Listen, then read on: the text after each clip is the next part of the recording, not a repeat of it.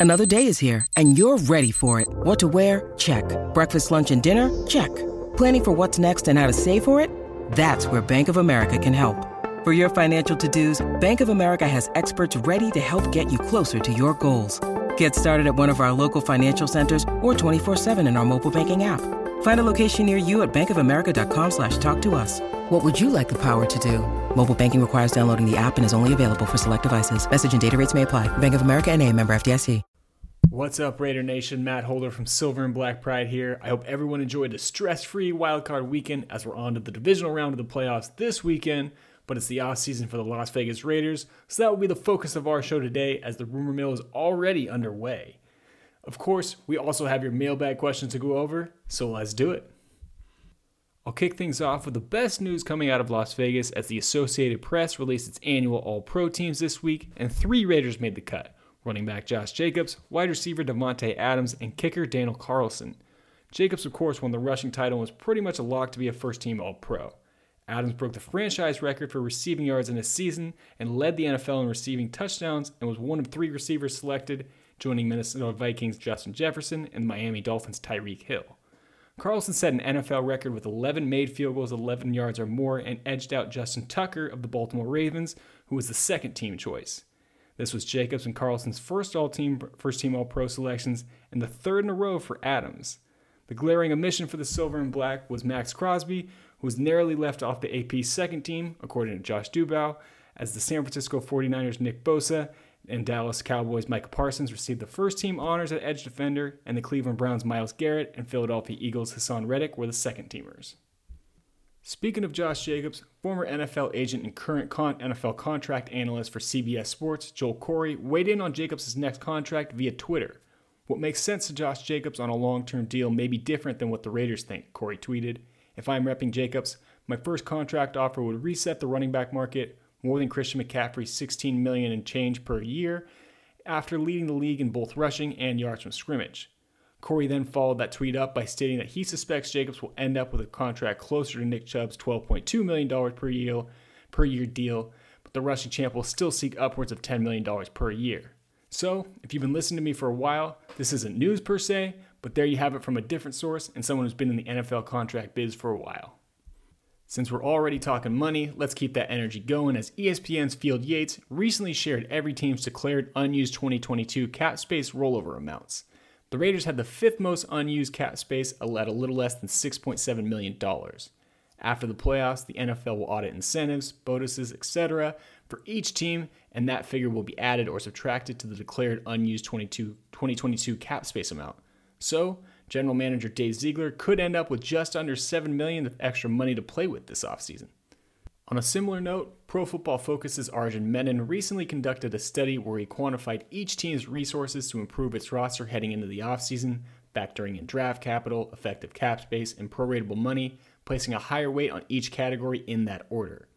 Las Vegas currently has 11 draft picks, putting them in the 90th percentile of the study, about 11.8 million in effective cap space per overthecap.com, which is in the 70th percentile, and their proratable money is just shy of the 70th percentile. That gave the Raiders a score of 90.3, the fourth highest in the NFL behind the Houston Texans, Chicago Bears, and Seattle Seahawks. However, the cap space number is with Derek Carr's contract on the books, so the Raiders could leapfrog the Seahawks once Carr is traded or released, meaning they have a bevy of resources to improve the roster and no more excuses. Some of those resources could be used to bring in soon to be free agent quarterback Tom Brady into Las Vegas. According to our friends at DraftKings Sportsbook, the Raiders have the second highest odds to sign Brady at plus 250, behind only his current team, the Tampa Bay Buccaneers, who are a plus 200 bet, so not too far off. Other contenders include the San Francisco 49ers, plus 350, New England Patriots, plus 750, Miami Dolphins, also plus 750, and the New York teams, the Giants and the Jets, round out the crew both at plus 900. Part of the reason the Raiders' odds are so high is Ian Rapoport of NFL Network said on NFL Game Day that the Silver and Black are among one of three teams to consider to land Brady if he decides to leave Tampa Bay and continue playing. The other two teams Rapoport named were the San Francisco 49ers and Tennessee Titans. Also, per Arash Markazi, Wynn Las Vegas, a partner of the Raiders, announced a partnership with Brady and TB12. So, it sounds like the GOAT is diving into some business ventures in Las Vegas. Could that be a sign he's going to sign with the silver and black? We'll have to wait and find out. On a related topic, Zak Keefer, Indianapolis Colts beat writer for The Athletic, tweeted that the Colts will not be trading for quarterback Derek Carr in the offseason, as some have speculated given the Colts' recent history of bringing in veteran quarterbacks. That doesn't mean Indy won't sign Carr if he's released, but it sounds like we can cross one potential trades partner off the list. The Senior Bowl is just around the corner as practice starts on Tuesday, January 31st, and the national team will have a familiar face leading it as the Raiders defensive coordinator Patrick Graham has been named as the head coach. Joining Graham on the All Star game staff will be Raiders defensive assistant and pass rush specialist Matt Edwards, as Edwards will coach the defensive line. So, I paid extra attention to the draft prospects on the national team this year, as Graham and Edwards will get to know the players throughout the week, and usually teams end up drafting a few players that their coaches got to know or coached during the Senior Bowl.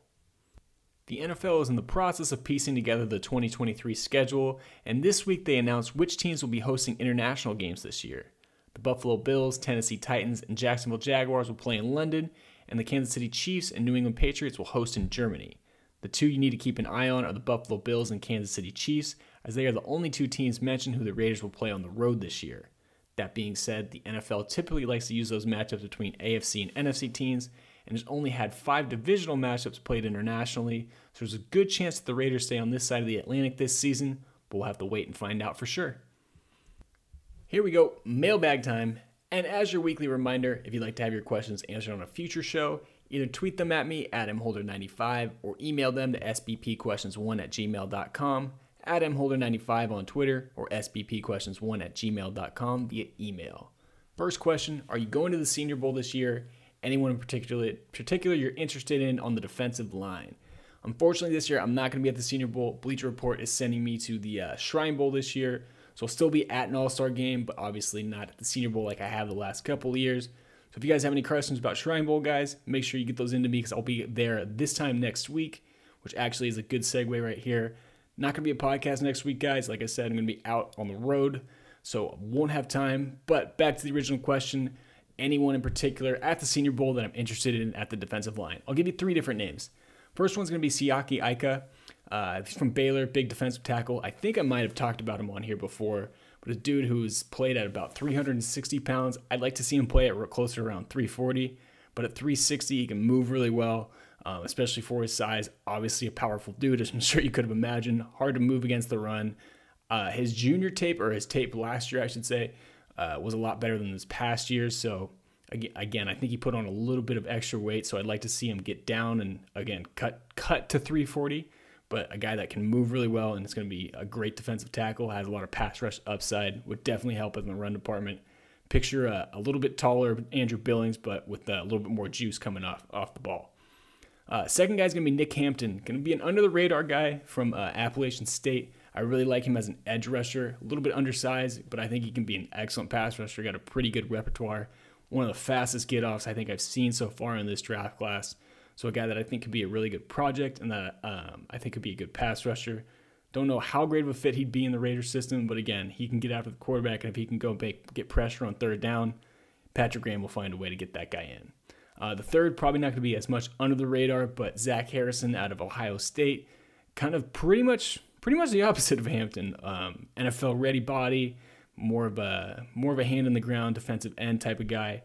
Um, not going to be the greatest athlete, he's okay as a pass rusher. I'm not exactly sold. Really like him as a run defender. Really powerful dude. Another guy that I think the, I could be a could be a great asset in the, that day two range. So there's my three for you guys. Siaki Ika, who's a late first, early second uh, projection. Hopefully he slides to the second for the Raiders, maybe positional value. Nick Hampton, probably more of a day three guy, but a guy that could, could be a sleeper in this class. And then Zach Harrison, uh, one of those second to third round guys. Next question Why is David Carr taking shots at Dave, uh, Tom Brady? I truly believe that David has hurt his brother's image over the last few years by being so protective in the media over his brother, and then kind of goes on in a little bit more of a, a little bit more of a lengthy rant about all that stuff. And for those of you who don't know, for some context, uh, David Carr a few weeks ago had basically said that he was going to spill the tea on what happened with the Raiders on uh, his nephew's podcast because he was I forget what exactly what term he used, but basically NFL Network from if we read between the lines, NFL Network tell them you're not going getting away with that rant on on the air. So he goes to his uh, his nephew's podcast as everyone else would.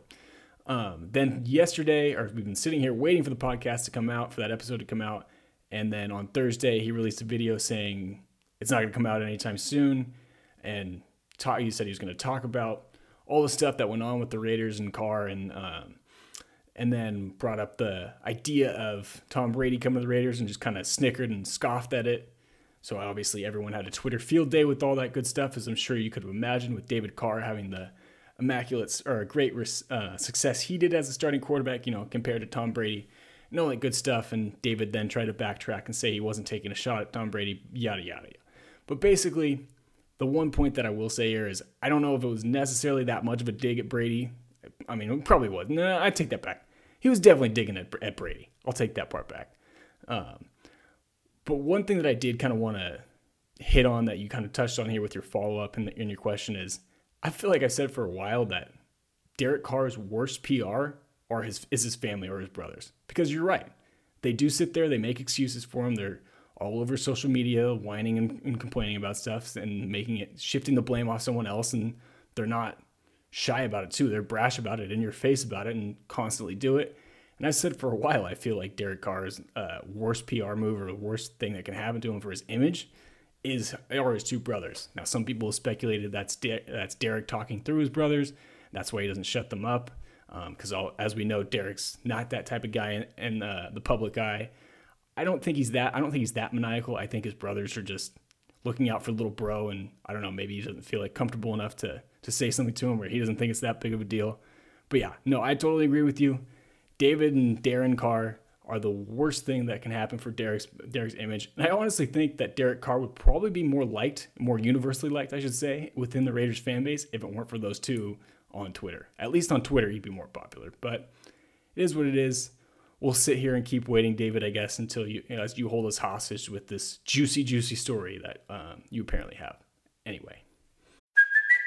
It's Kaley Cuoco for Priceline. Ready to go to your happy place for a happy price? Well, why didn't you say so? Just download the Priceline app right now and save up to 60% on hotels. So, whether it's Cousin Kevin's Kazoo concert in Kansas City, go Kevin, or Becky's Bachelorette Bash in Bermuda, you never have to miss a trip ever again. So, download the Priceline app today. Your savings are waiting Go to your happy place for a happy price. Go to your happy price, Priceline. When you need mealtime inspiration, it's worth shopping Kroger, where you'll find over 30,000 mouthwatering choices that excite your inner foodie. And no matter what tasty choice you make, you'll enjoy our everyday low prices, plus extra ways to save, like digital coupons worth over $600 each week. You can also save up to $1 off per gallon at the pump with fuel points. More savings and more inspiring flavors make shopping Kroger worth it every time. Kroger, fresh for everyone. Fuel restrictions apply. Question three How can PFF say that the Raiders have a top rated offensive line? So, another to add more context to it for you guys, at the end of the season, or every week, PFF released their O line ranking. At the end of the regular season, they had the Raiders ranked 10th. Um, they started at 31st, which was one hell of a climb. Uh, I can tell you, I'm. I don't think the I I don't watch every single team every single game, so I don't know exactly where I would put the Raiders' offensive line, but I do think I'd probably put them in the middle of the pack. 10 um, obviously would be what's what is that the top third of the NFL probably a little bit higher than I would put them. But I do think with the to look at the Raiders offensive line especially with what we were expecting it to be and what it's been I mean Kolton Miller's been a stud all year. Like you guys have heard me the last few weeks I've been talking about how well Jermaine Eluemunor is playing. It was really the interior three that were the problem and at that it was Alex Bars who was the really bad problem Obviously, Dylan Parham's a rookie, and he had his struggles, and especially in pass protection.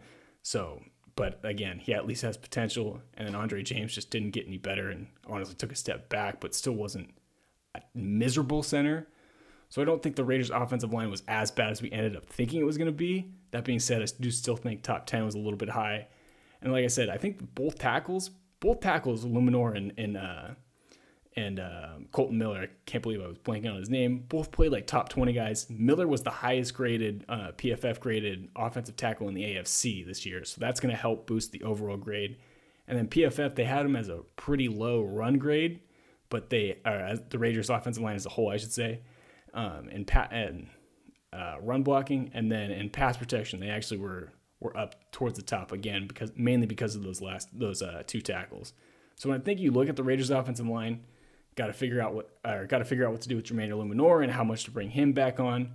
But I think what you're really looking at is you're looking at finding guys that are better on the interior three. So I think the offensive line, as bad as I said it has been in the past, and as bad as I was or as worried about it as I was at the beginning of the season, as, as was everybody, they at least have two good tackles that they can bookend for a little bit. Now I don't think Eluemunor is the guy for the future, so I would still would, would still wouldn't mind drafting somebody. But again, I think they got a lot of really good play from the two tackles, and it was just the interior three that was a struggle. And at that, it was Alex Bars was the only one who was completely miserable. Number four, why is there so much trade talk when it comes to Carr? His deal kicks in before the new league year, and the trade won't be official until after the new league year. There's no way the Raiders will take a chance on having to pay Derek, right? I don't get it. Please help me understand. So, more of a clarifying question here. The best way I can describe this situation is if you remember a few years ago before the Chiefs turned the reins over to Patrick Mahomes, that offseason, uh, the offseason leading up to Patrick Mahomes becoming the starter, they traded uh, or they announced they traded um, Alex Smith to Washington. And around this time, I think at the end of January, it ended up being.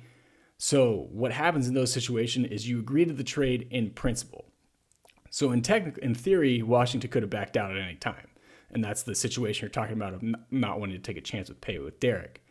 The thing with that is, as a GM of another team, you don't want to get that image because you don't want to be someone who's just backing out of trades that you agreed upon because that will then nobody else will trade with you. So I think that's part of where you kind of get a little bit of confidence. And the other thing too is with their contract. Yes, it won't. Yes, the his pay or his guaranteed money hits three days after the Super Bowl, and the trade can't happen until the new league year. But they can extend that deadline. Yeah, yes, Derek has also said he's not, or Vic Tafur has also indicated that he's Derek's not going to extend that de- deadline. But if the Raiders have a trade in place, and with Carr's no trade clause, Carr and his agent are going to be involved in the trade talks, so they'll have a deal that they're comfortable with, and you can turn to Derek and say, "Hey, can we at least extend this till the day after the trade or whatever it is, so, or extend the deadline after the trade, so that we don't get hit with this, or we don't have to risk getting hit with this big, uh, big check, and you're still going to get everything you wanted." Whereas if you don't have a trade, then Derek's not has no incentive to, to, drop that. But if they have a trade, at least deal done in place that again Derek will know about and will approve of because he has the no trade clause, then you can turn to him and say, "Hey, let's extend this deadline." or what I was just talking about, you got to feel pretty confident that whatever GM isn't going to risk their reputation and isn't going to risk having that on their reputation um, as a GM who kind of welches on trades or goes back on deals. So that's kind of the, hope. But like you said, you kind of point out one of the risks of training him and why some people point to his outward release. Again, I kind of have the feeling that they might have to release him. We'll see how it goes. Again, I kind of go back and forth on it. I think last week I said that they might get something for him but yeah, that's kind of where it happens is yes, the trade won't finalize, but you can kind of work around that that deadline and, and uh, figure out how and kind of maneuver it so that you can take away some of the risk. Um, and then there's obviously some kind of unwritten rules at play here. Next up, I've heard suggestions that the Raiders could pair Carr with another player such as Renfro, to sweeten the deal. I don't see why Carr would waive his no trade clause, but I hadn't considered this. Do you think there's a duo that wouldn't hurt the team that and uh, and get some usable draft picks? So first of all, the reason why Derek Carr would trade it tra- or waive his no trade clause is if he goes to the open market, chances are with how low his stock right now is after getting benched and all that, he's not getting the contract that he signed in the offseason. So if he wants to keep that money and keep making the 40 million that he's going to guarantee, he'll waive the no trade clause if he, if the Raiders find a, a destination that he's like. That's why he would waive it. So I think there is a chance that he'll waive it. Um, obviously, he has to agree to it, but yeah, I think there's still a good chance that he would at least be willing to do that. Um, as far as is there a duo that they could use somebody, or is there a duo that they could combine with Carr to help sweeten the deal? The Renfro option is interesting. I, by the way, I haven't seen this, so I don't know exactly where this is coming from. But as far as other players to answer the question that could sweeten the deal, I guess Renfro would be one because he's obviously a player that people would be interested in but I don't know if I don't think they would get rid of him. I wouldn't want to get rid of Renfro I were them because then you got to find another slot receiver. Uh, if anyone, I would put Darren Waller in that category. But again, I don't think they're going to want to get rid of Darren Waller, especially now that they're going to have extra cap space with Carr off the books. So I don't really see an offensive player. The only guy that really comes to mind that I think would be intriguing for another team that the Raiders could live without would maybe be like a Trevon Moehrig if a team liked him in the draft and was looking for a safety. Obviously, Moehrig's stock's not very high. He had a pretty bad year this past year, but he was good as a rookie. So he would probably be the one guy that I could see the Raiders moving on from. And as far as affecting the team, Moehrig was not good last, last year, so they could easily walk away from him if they can get something to sweeten that deal.